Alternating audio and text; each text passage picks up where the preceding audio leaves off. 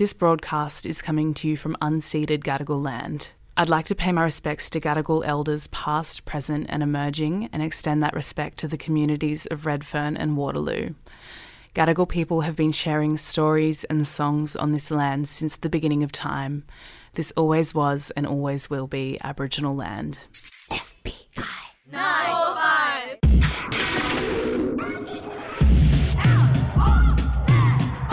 Out of the box. Record collections and recollections. Out of the box with Mia Hull on FBI Radio.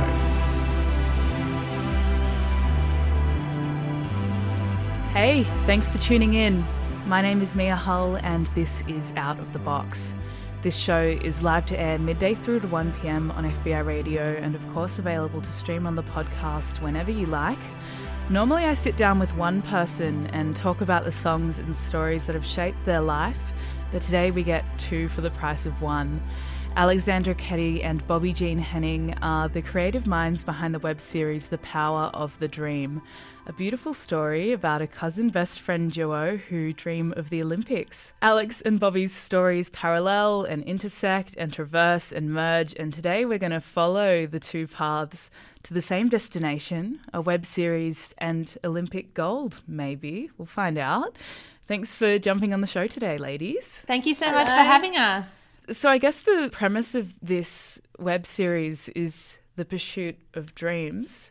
Let's talk about the pursuit of dreams. I'll start off with you, Alex. Were you much of a dreamer growing up? Yeah, definitely. I mean, I um I grew up kind of watching watching movies and watching TV shows, and I would kind of it was quite an escape, I would say, watching um, you know watching these big grand stories um, was definitely something that I would kind of escape to and just imagine myself in those situations and, and being one of those people on screen one day. I think I had a pretty clear understanding pretty early on that that was acting and it was storytelling, it wasn't real. And when you had that idea of that being a wonderful job that you would want to have one day, were you in an environment where that was nurtured? Were your parents supportive of that? I was very, very lucky. I mean, I'm sure when I was, you know, because I had that pretty strong desire from, you know, 11 or 12. Um, I'm sure they thought it was just like a fun little thing that I would just enjoy doing as an after school activity and that I would, you know, bore of it quickly and move on to something more, you know, sensible. But no, I think I just kind of I, I kept on I kept holding on to it and my parents I think I think it's a mixture of me being very headstrong and I wouldn't I wouldn't uh, allow them to not let me but at the same time being very supported by them and you know um, they very much were like, yeah, look, if that's what you want to do, you, you can make it happen. And, and yeah, very supportive, but not pushy at all. Mm. It was like I was the one that was looking up in the phone book for acting classes and agents and everything from when I was like 12 and being like, Mum, I would like you to drive me here, please. That was when I was in Brisbane. We were living kind of quite near Ipswich at the time. So we'd drive into the city on a Saturday morning and I'd go to acting classes in the city for two hours. And yeah, pretty lucky to have that um, that access to mm that. And then I ended up going to a, a, high school that was performing arts specific. Um, it was like an audition uh, audition only kind of school, and um, I was lucky enough to be in that like first cohort of kids that got to go to that school. Um, that was a state school, but it had these really amazing facilities and incredible, you know, state of the art theatre and all of that. We were very lucky. And Bobbie, is the story the same for you? What did you dream about when you were little? Similar in some ways. I I don't remember like thinking about what I was going to do when I was old. I don't remember being like that. Not and until I I think I was like 14 and until about that point I thought I was just I, I, I think I thought I was going to be a dance teacher. Um, and because I love, like I was still, I did choir from when I was really young, and I did Irish dancing, and and I was still like um, able to to tr- try all of these things. Um, and and I loved doing singing, and we did concerts and dancing, and then I and I um, specifically found a, a, high school that was a bit further away that um, that had a really good arts department. So I knew that I wanted to do all those things, um, and that I really loved it. But I, I don't know if I thought about doing it as a career and, until until about grade ten, um, and then I was like, oh, yeah, though I could just do this as a job. I don't need to do teach people to do it. I can just do what I that. That's what I like to do. Um, so yeah, I think it was a bit different in in that way, and I just loved. Um, I I was so um like bold and um empowered at home and that was a, like i was so so in myself there but i, I was quite shy um in sort of outside um situations but being able to do performing arts was a place that i could be myself and and and were able, was able to connect to that that part of myself and and expressive and and you know imagination. And and I think that yeah by being other people and pretending I was then able to find my confidence in real life. And that that was um yeah hugely empowering actually.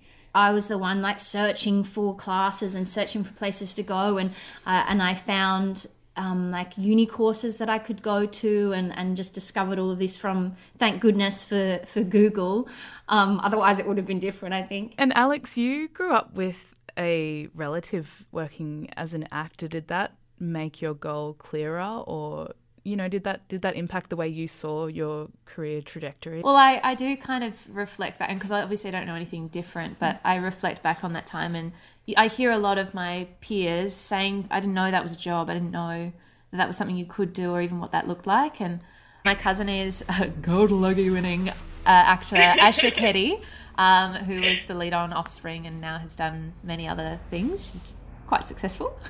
you know, she'd been working pretty consistently from when she was a child, but her career really kind of went on, you know, the up from when I was really starting to want to to want um, to want to act. From when I was about twelve is when she did Love My Way, which was her first like big big role, um, and I think it really just made me go, oh, this is a real thing. Someone that I'm directly related to, that I know her. I, I know her, and she does it.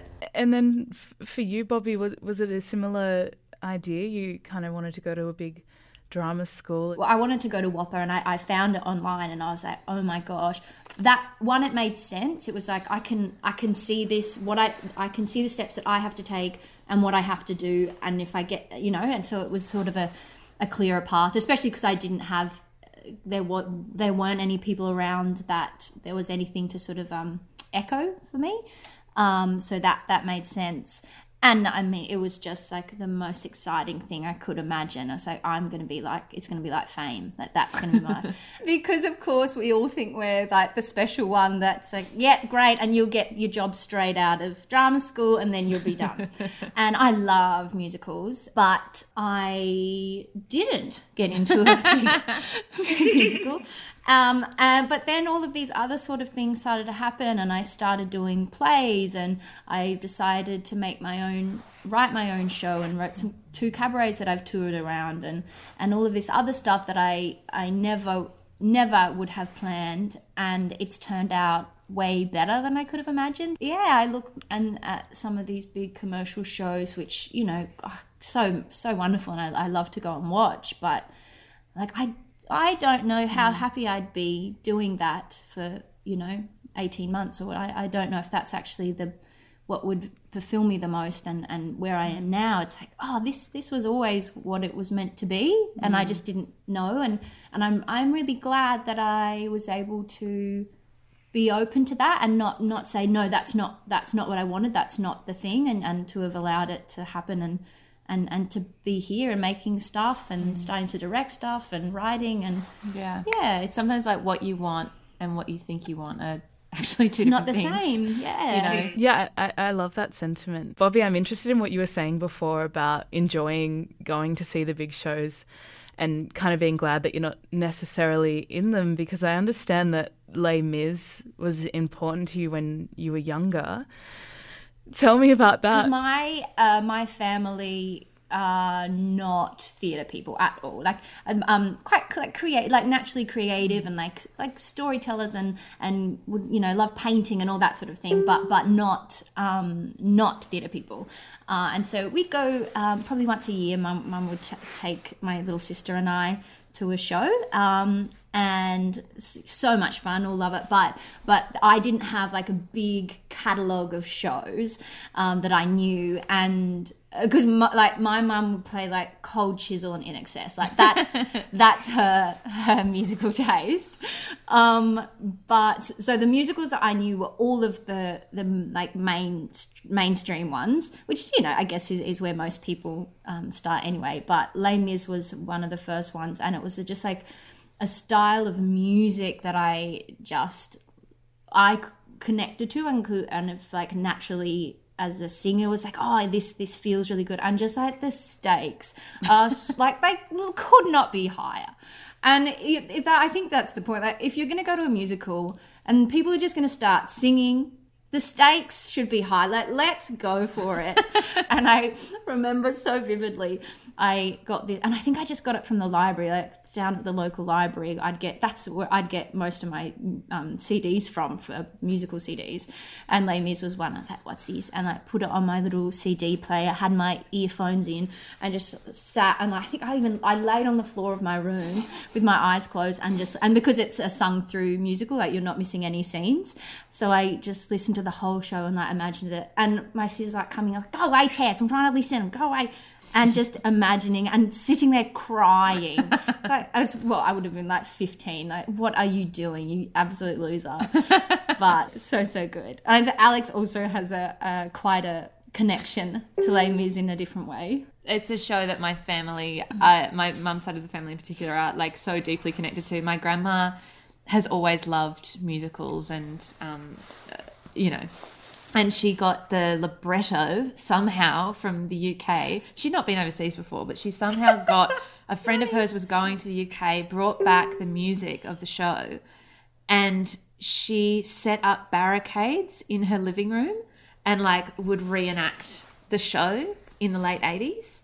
And just so since then, like my family go to any like amateur production of Les Mis. We just, we're, yeah, we're all going Let's all go. and we've got our house, both of our, um, our housemates. We're, we're housemates, yeah. but we have two other housemates, and they're also in musicals. yes. uh, so we're always like have oh. uh, little YouTube clips going on of. Oh, we watched this deep dive. This deep dive of Les Mis, the oh, film that's like 45 minutes. Bobbie's watched it three times. Three times. I just am so interested. And I. It's fascinating. I, it's, that's an odd thing for me to watch. You don't watch anything more than once, really. No. So something about it. It's really, it's yeah. really got me. Yeah. And we'll be like, oh no, you've seen this version of On My Own. Wait, here's another one. Wait, no, you haven't seen theirs. You've got to watch it. I wish we were jumping into a, a song from the Mis oh, yeah. soundtrack now. Instead, we're going to jump into one from Moulin Rouge. Yes. Whose choice was this? Mine, Bobbie. I love Moulin Rouge. It's still, it was, that was my that when I saw it, I was like, this is my favorite film, and it's still my favorite film, and I love it. And I remember I got the CD for my the soundtrack for my mm. birthday, um, and because like we were quite young when it came out, like oh, was, yeah. I wouldn't say it was totally appropriate, but the I was allowed to have the, the soundtrack, and I it's just like it's so beautiful and so theatrical, and again like the stakes are so high that it I just I'm just a crier anyway. But yes. it's I just loved it, and I did so many. Like the CD got so much use. I think all through from when I got it to like the end of high school. Anytime I had to do a number, when when you know when I was doing um, dance and whatever, and I did dance as subject and stuff like that. So anytime I'd just pick a song from that, and um and yeah, and I just uh, adore it. Um, so yes, and also I think this particular song that we're going to play, I was also so clueless and didn't realize that these were the songs weren't they were um, covers. Like I just, I like what I just like. No, no, no. That's just the that's just the, the song, song, and that it's just like a cool medley, and no idea. we'll jump into it right now on FBI Radio ninety four point five. It's Elephant Love Medley by Ewan McGregor and Nicole Kidman from the Moulin Rouge soundtrack. Bye.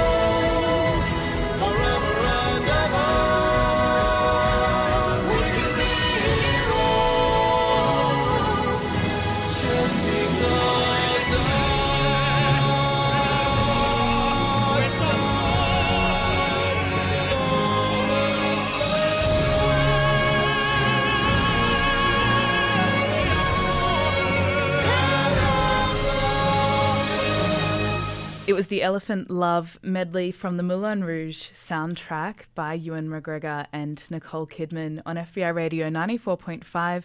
You're listening to Out of the Box, and right now I'm joined by creators, writers, superstars, and very famous people Yes. Alexandra Keddie and Bobbie-Jean Henning. Oh my goodness, what an That's honor. That's us. We were talking before about your lives as, you know, two separate paths, and you'd obviously grown up in different cities, but I want to get to the part where you meet.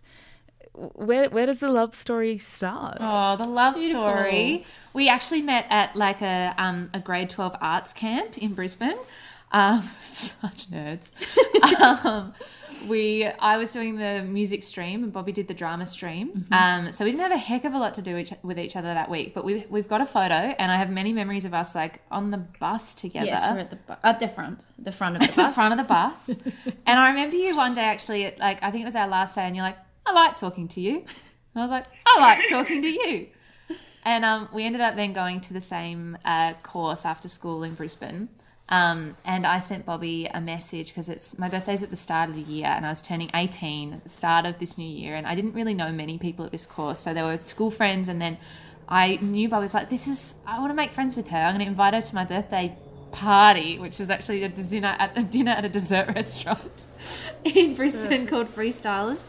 And I was like, "Hey, lovely, um, it's my it's my birthday soon. I just wanted to know if you maybe want to come to my birthday dinner. I would love to have you there." Um, and yeah, Bobbie came with I was like, bells yeah, on. I didn't know. I was like, oh, yeah, yeah, that's so nice. And also, fortunately, I love desserts. I was like, look, even if it's even if it's weird and awkward, at least there'll be dessert. and um, yeah, it's like, yeah, yeah, great. Uh, and yes, didn't really didn't know anybody else. Just came, and that's right. I, I um I rocked up first, and Yep. I'd made like little origami earrings So sweet. handmade things. Like, here, you're like so sweet. Who do you think we are? Mum, this Uh, is so cool. She's so cool. I remember I like I was like got so dressed up and like had this dress that I'd made out of an old shirt or something with a little bow and I was like, Yes and I think it was then we just became firm friends Yeah. that year, and we like the friendship was kind of solidified. Like that's when we that's like our anniversary is then.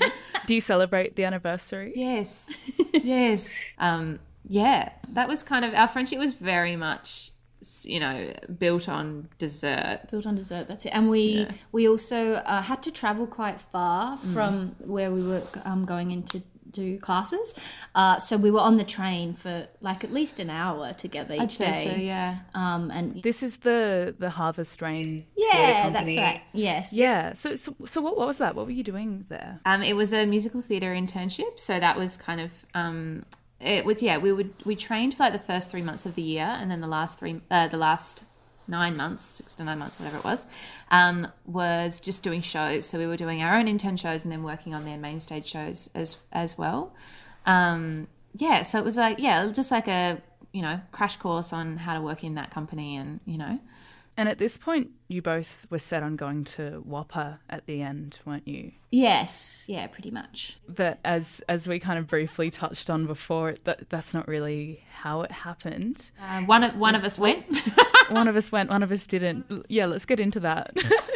Oh, look, devastating. I was obviously deeply devastated, not only to lose my best mate, um, but to also not have my dreams come true. Um, but that's okay. I'm fine now. yeah, you you lost your best friend, but tell me about the Bobbie pack that you got before your best friend went off to the big city. yeah, so Big city of Perth. big city of Perth. um, so Bob, obviously ever sensitive, know knew how you know upsetting it would be, and that it was a And I was sad too. I'll just put that in there. like, oh God, poor Alex, got to look after her. Um, she gave me this pack of Bobbie that was like, you know, a thing I could look at when I missed her. and it had, there was yeah all these quotes of like my good advice. yeah, all these like, advice things. No, don't listen to them. Of course, they're stupid. Like just little like piece of advice to, to look at whenever I was doubting myself. Ice cream money. That's right, So a little envelope with like four dollars in there for ice cream. The thing that was the the most important thing was a CD that had a recording of the Phantom of the Opera, the title song from the musical The Phantom of the Opera, and But Bobbie, a karaoke, so karaoke. a karaoke track and Bobbie singing the female line. So I could sing along in the male the male line with my alto voice and her soprano. because that was a song we used to always play that in the car and sing. But and because Al is like a tenor, I have a very low voice. so it worked. Per, I mean, look, I didn't have the high E, but generally it worked really well. Yeah. And so so that was something we used to do all the time. So yeah, I recorded it, but Yeah. then um, I didn't have the top note at the end, so So Bob used like a horn at the end. I for the recorded a horn note. note. And yeah, w- while you were there, Alex, you were working on your own creative projects. Bobbie, you came back and made your own creative projects as well. I want to talk about those in a few minutes' time, but first, we are going to jump into The Phantom of the Opera, the title track from Bobbie's Bobbie Box. Stay tuned. You're on FBI Radio 94.5. I am the mask you wear. It's me they hear.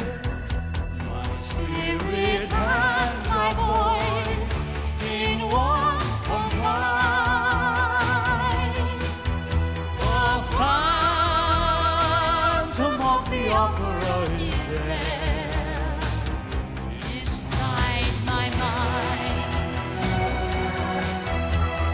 It was the title track from Phantom of the Opera on FBI Radio 94.5. It was chosen by my guests on Out of the Box, Alexandra Keddie and Bobbie-Jean Henning, whose web series The Power of the Dream dropped yesterday. Before making The Power of the Dream, you were each forging your own individual paths in drama. Alex, I want to know about your involvement with the TV show Offspring. Oh yeah, I um so I'd moved to Melbourne. I did I did one more year at Harvest Australian in Brisbane and then I moved to Melbourne when I was 20 and it was a pretty disastrous start to um, my journey in Melbourne. Um, but after I'd been here for about six months, I got a call from my cousin Asha on so it was my 21st birthday and she's like hello alex. Happy birthday. Also we have a girl on our show who does the voiceovers for my character. Would you like to be her? And i just went um yep sure i was currently studying full-time dance which if you know me is a big joke is so ridiculous why i clearly was lost if i was studying full-time dance And then this Offspring thing. and then the offspring up. thing happened which you know obviously there's nepotism involved in that but When you say your voice was recording the voiceovers, were you pretending to be the main characters in a monologue? Your voice went to air as well? No, so that's where it was quite confusing. And, and I, initially, I didn't quite understand what the job was, but she was just like, "Yep, you start Tuesday," and I started a few days later. It's my first time on a set, any set, um, and you know this is a huge, huge set. And what season? Like they This was season four, so yeah, they were already a machine running. Yeah. absolutely in full swing of it. Um, Nina was very pregnant at the time. Um, and yeah, so basically the character has an inner monologue, but because of timing and for Asha as well to kind of um, get a handle on what that character is saying, they had someone on set do it. And in- initially it was like a runner or an AD that would do it. And then they were like, oh, I think we need to get an actor. And, you know, um, Asha and I, we've always, even though we, like, I didn't really grow up with her, I grew up in a different state, we've always had a weird kind of, I always sounded a bit like her and my intonations were always a bit similar. And so it made a lot of sense because I kind of knew how to imitate her pretty easily. Um, which I ended up getting probably like pretty good at actually by the end. Um, and new directors would be very like, "Whoa, who was that? That's weird."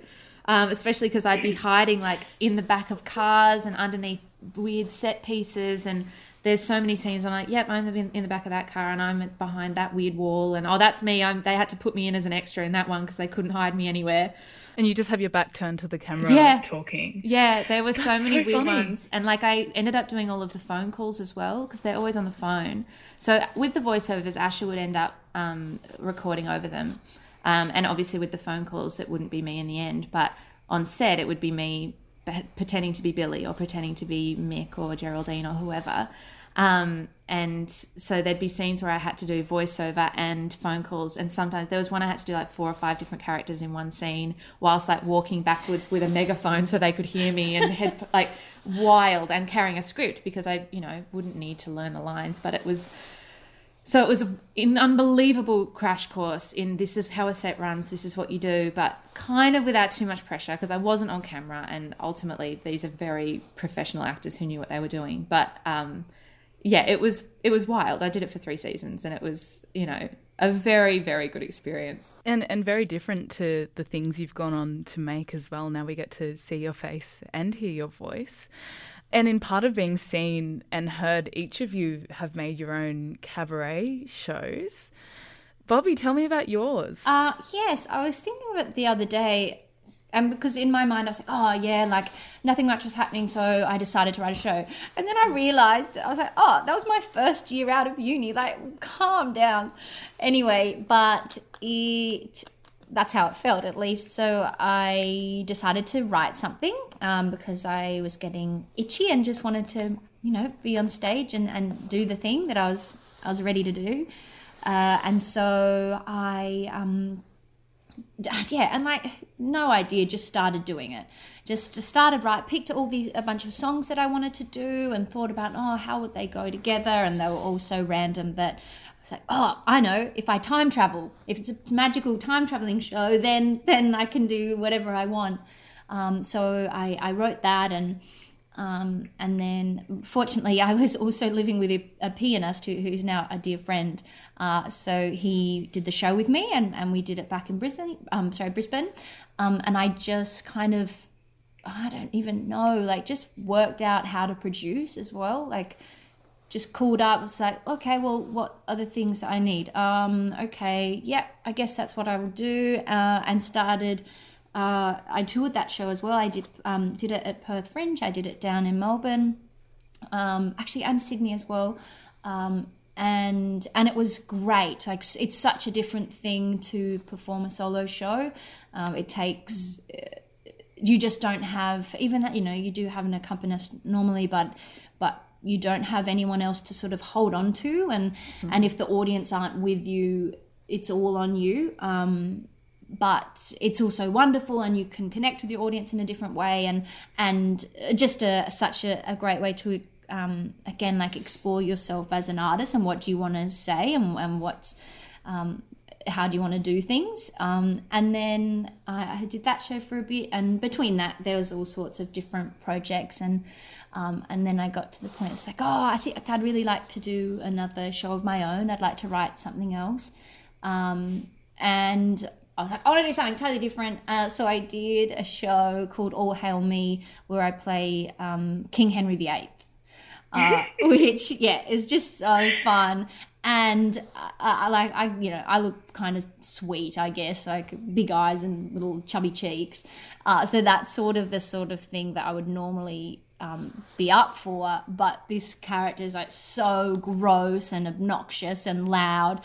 And but in a way is like more close to and like close to me in ways anyway um, so it was so much it was so fun such a fun role to to do and sing in a different way and um, yeah, and I loved it. And I do think part of it, it's like it's such a great way to start writing, um, you know, and start learning yeah. learning about structure and learning about uh, character dialogue and and all of that sort of thing without having to complicate it with relationship. Yeah, um, totally. Yeah, so, and it's then it's achievable on top yes, of that. You exactly. do it. You don't need you don't need to it's not a 10 year process. Yes, yeah, you It's can get it up in, in six months or something. definitely. You Yeah. book, you just book a venue, and I think I think both of us did that. We like Yeah. booked venues without having a show finished. Yeah, And, that was like, the deadline. Let's do it then. You know, Yeah. both of us. I think. Yeah. Definitely. And was that the case for you, Alex? Tell me about your cabaret shows. Yeah, I um I started writing my show, which is called I See Me and Meryl Streep,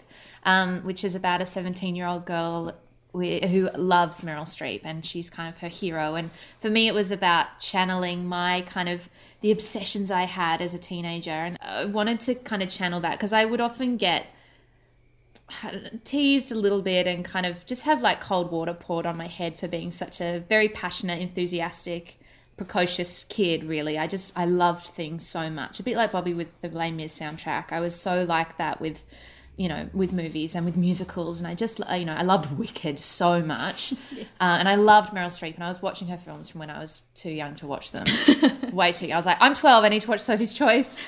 Um, and so I wanted to channel that energy into a character and kind of, you know, write a love letter to that 17 year old that I was, you know, that wasn't really appreciated for those things. And so I wrote this cabaret that at the same time was also me being like, no one's giving me work. I need to show them what I can do because because of Offspring, I was in this weird place where I knew a lot of people. Like I knew a lot of. I got to work with amazing directors like Shannon Murphy and Emma Freeman and Kate Dennis and Daina Reid and these like Wayne Blair, like amazing directors.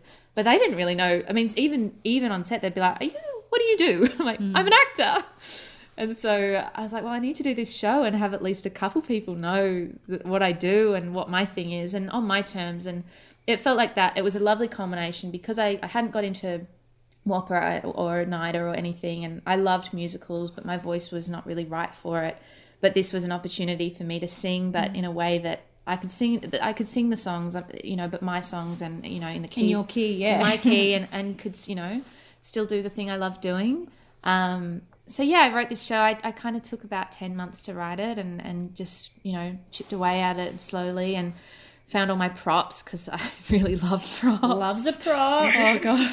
so getting the props, the Butterfly Club, which is the show we've both with- place we've both done shows. Uh, it's like on level four, and it's all stairs.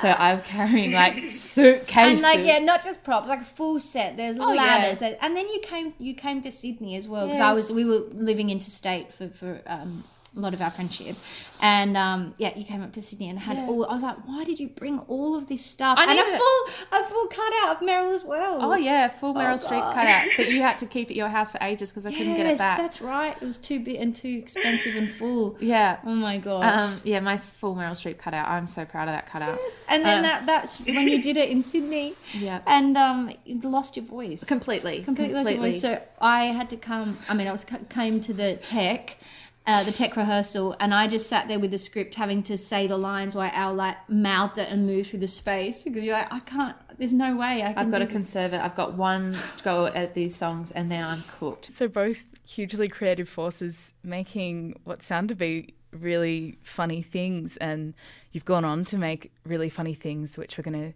get to in a few minutes. We are talking dreams right now on FBI Radio 94.5, so it is fitting to jump into a song about dreams. What's the next track you've chosen? Um, the next track I've chosen is uh, an ABBA song. I, it was imperative that ABBA make the final cut, partly because of the Meryl Streep show. It's 95% ABBA music. um, but I mean, ABBA, the ABBA Gold album, I think played on repeat my whole childhood. And it included That's it. I had INXS, and you had ABBA. so- I had ABBA.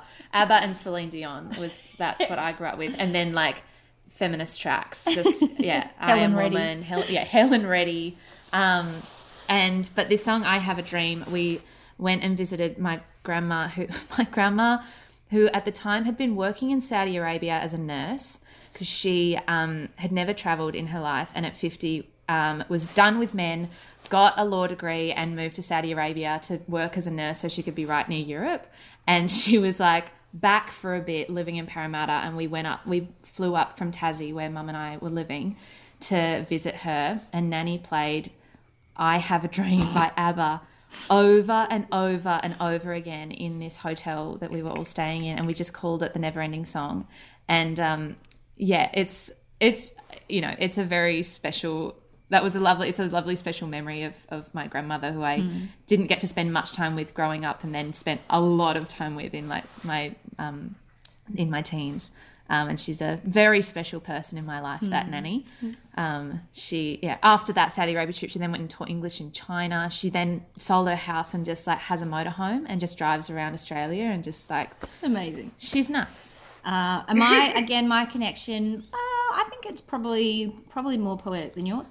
Um, is that I uh, we um, the school choir we got enlisted to sing the backing vocals of this and and Fernando um, at a big casino.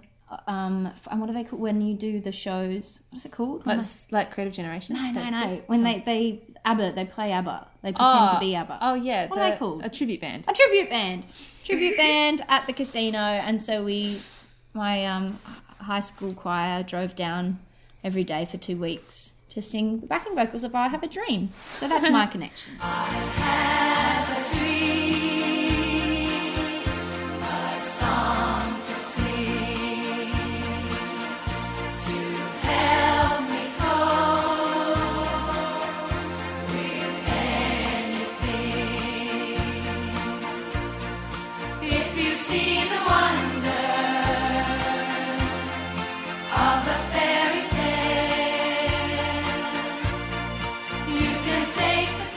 You are tuned in to FBI Radio 94.5 DAB, or if you're streaming on the website, that was ABBA. The song was called I Have a Dream, and we played it because we're talking all about dreams right now on Out of the Box. I am joined by Alexandra Keddie and Bobbie-Jean Henning, who yesterday launched their web series, The Power of the Dream. Tell me about the web series, ladies. What is it? Oh, it's a really uh, serious documentary about sport.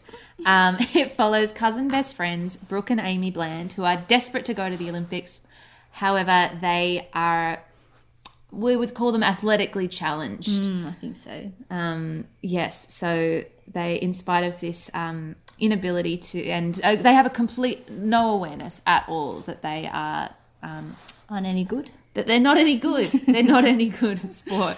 So it's yeah, it's a mockumentary. It's a it's a comedy series.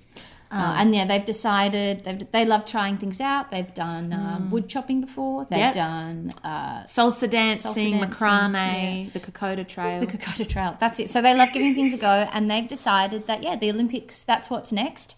Um, they're going. They're going to win gold, uh, and all they need to do is work out which sport, yeah, what sport's going to take them to the podium. So this is them um, trying to work that out. yeah, trialing each sport. Uh, I play Brooke Bland, who is is the trainer, and so she's got a background. Uh, she's an assistant manager at Best and Less, so she's quite, uh, you know, she's a leader. She's she's uh, ready to inspire, um, and uh, that's that that's her role. And and she she takes great pride in that. There is there is no love lost in her not being the athlete. No, not at all. They're very good at knowing um, what their strengths are and admiring the strengths in the other.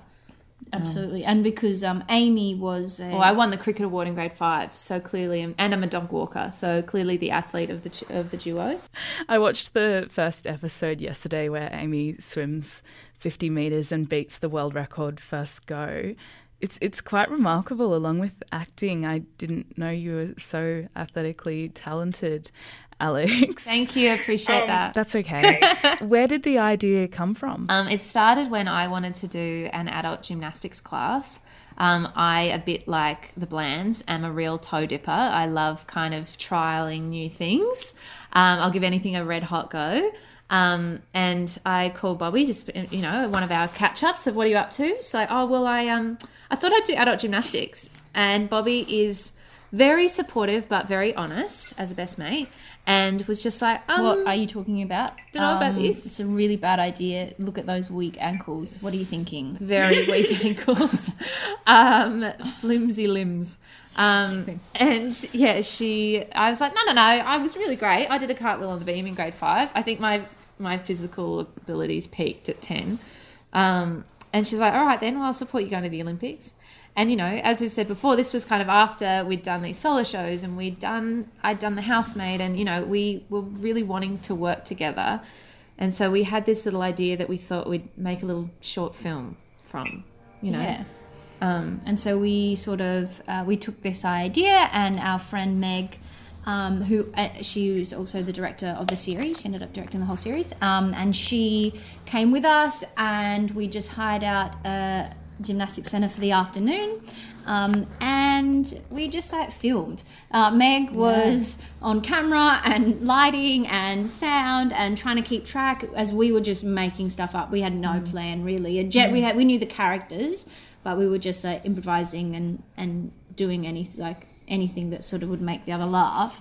Um, and and then we put put that or Meg, Meg put put it together, and we were like, oh, maybe maybe there's a bit more here than we thought. There's a lot more story that's possible and, and more fun to be had. Yeah. So um, we thought we'd uh, do what we can to make a, a series out of it. Yeah. And uh, here we are. Yeah.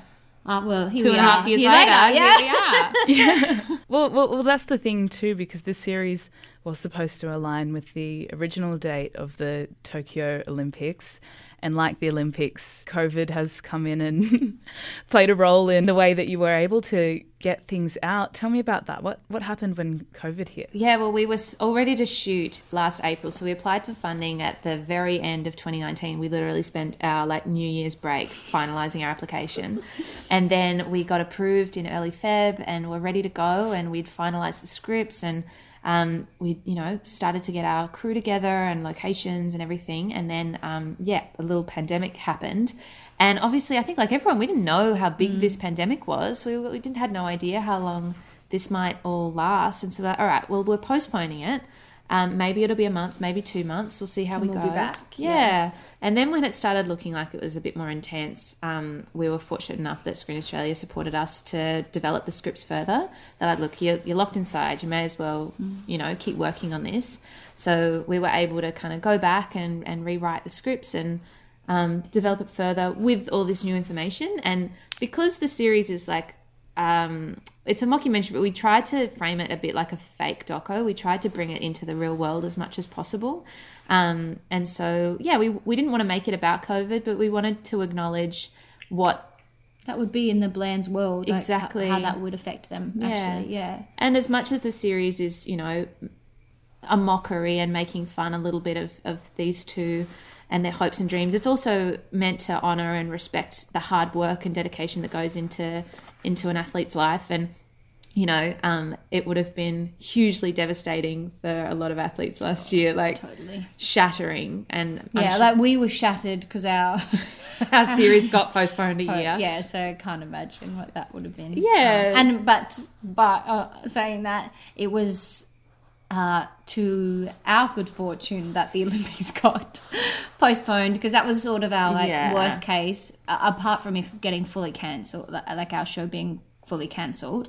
Um, for us to be postponed, but then the Olympics to go ahead last year would have been Ooh, pretty rough. Like imagine a show about the Olympics a year after the Olympics. Doesn't make a lot of sense. so for us, for us that was um that was lucky that for us yeah So knowing that the Olympics was a deadline and it was going to be four more years until the next, one, we're like, look, we Let's know that we, it, yeah. we can do this on a pretty small budget that Screen Australia will solely fund. Um, it's it is achievable. It's hard, but it's okay. Um, and we'll have total freedom, and it just, uh, you know, just yeah, it just meant we we didn't have to answer to many people apart apart from each other. Yeah. Um, which I think as a you know emerging uh, writers to be able to really hear your own voice. yes, And, and, and know what's important before before going being Yes. a part of those big big companies Yeah. that, that have different things at stake. Yeah, and it is a it's a really great model that I think is emerging and that where you know you are still able to do a fully funded piece where everyone got paid proper award rates. But yeah, you don't have that influence and we are now starting to we are now in that space where we're interacting with bigger companies and bigger broadcasters and we know that that influence is going to come in and that's very welcomed at the same time because it's people who know so much and so experienced but it's so nice to go in there with your own backbone and with your own strength and understanding of what you stand for and what you want both creatively but also how you want your set to run how you want um, things to go and everything. It's and knowing like these are things that we want um, but we've done them so there's no reason not to and, and the sort of yeah the space that, that we Yeah. had on our set and the things that that we implemented that it's like well if people say oh no we can't do that we can sort of say oh actually we we have we did that on a So- micro budget yeah so it, it, you know it might be it might be different um, Yeah. but but maybe that's okay yeah, totally. So you know, and uh, then like our producer Elise McCann, who um, came on in in Feb- uh, January of this year, is just she's incredible and maybe the most organized person I've ever met. um, and she comes from theatre, and I think that all of us having a theatrical background, just um, you're used to even smaller budgets and even more kind of thinking outside the box and being creative and all that kind of thing. And so um, I think that's been really a wonderful platform to start with. And part of that freedom as well that you're talking about meant that 80% of the crew of this show identify as female and then you know your heads of department and the development creatives identify as female as well. Why do you think that choice was important to make? Yeah, I mean, it was both conscious but very easy. it's very easy. I mean, most of the people that that we know are in are female identifying um, or non-binary, and so it wasn't. Um, it certainly wasn't a challenge, and they're all you know there because they're excellent at their jobs and were the best people for the for their roles. But I think what that was able to do it was a very it was a very empathetic and compassionate set, and a very um, very warm and welcoming set as well. Yeah. Yeah, it was. It's yeah, it's one of those interesting things where it's like, oh yeah, I forgot that. Like, yeah, you know, there were only a few it's times that yeah. you'd look around and be like, oh, there's only two blokes here. Yeah, right, okay. Um, Do you think that warmth carries across into what the audience sees when they watch The Power of the Dream? I hope so. Well, I guess there's only one way to find out. Yeah, You'll have to watch it. and see. We'll have to watch it. So where, where do we find it? As a web series, it's on Facebook, I assume. Yeah, Facebook and Instagram. Uh, not YouTube. We've gone Facebook and Instagram um, at the Power of the Dream series on both platforms. Um, so all episodes are now out and released on Facebook, and EPs one and two will be on Instagram. We're releasing Instagram daily. Um, but Facebook are all out at once. Um, if people want to binge it, or if you want to just you know have a little snippet each day, go onto Instagram. Yeah, amazing. And I'll, I'll pop those links up in the programs page on FBIRadio.com as well. So if you're listening to this, you can find them. Bobbie and Alex, thanks so much for jumping on the show today. It was so nice chatting Thank to you Thank you so much Thank for having so us. much. It's lovely. What song would you like to finish things off on? The penultimate song, How how could we choose anything else, Al? "The Power, of, the, Dream. by the one, the only Celine Dion. Uh, Bobbie and I have been like such strong Celine Dion fans for our entire yeah, friendship. Al brought Celine into my life. Yeah, I'd say I did. Yeah, um, I'd say you did I grew up with a lot of Celine. Mum treated her like God um, in our house, and Bobbie and I both we went to. I flew up to Sydney to go to her Celine Dion's concert. concert, and we wore backwards suits, even though everyone else was just in jeans and t-shirts. Embarrassing for them. um, and we cried and sang our hearts out and had the most magical time. And we love Celine. We'll jump into that one right now on FBI Radio 94.5. It's The Power of the Dream by Celine Dion. If you did want to listen back to this episode, you can do so on the programs page on FBIRadio.com, and it will also be available to stream wherever you get your podcasts. Stick around after this song. Brie Kennedy is up for lunch. Bye.